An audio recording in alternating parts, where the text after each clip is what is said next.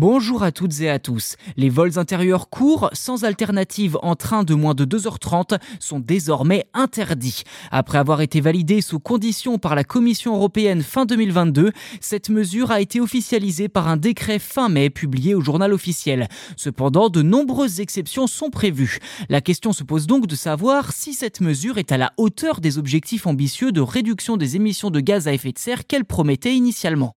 Concrètement, si 22 lignes devaient initialement être concernées, eh bien ces exceptions réduisent le nombre de lignes interdites à 3. Certains observateurs ont noté que le décret du gouvernement semblait être vidé de sa substance. En 2020, le réseau Action Climat avait analysé le plan aérien du gouvernement et identifié trois situations où les vols courts devraient être interdits au profit de trajets en train.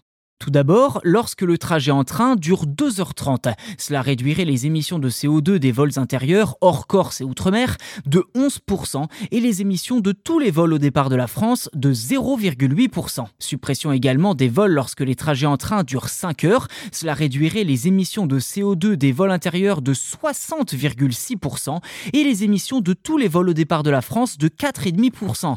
Et enfin, suppression des vols lorsque le trajet en train dure 6 heures, ce qui réduirait les émissions de CO2 des vols intérieurs de 83,5% et les émissions de tous les vols au départ de la France de 6,2%. Il semble donc que le décret pris par le gouvernement passe largement à côté de son objectif principal, qui est de changer les habitudes et de réduire concrètement les émissions de gaz à effet de serre.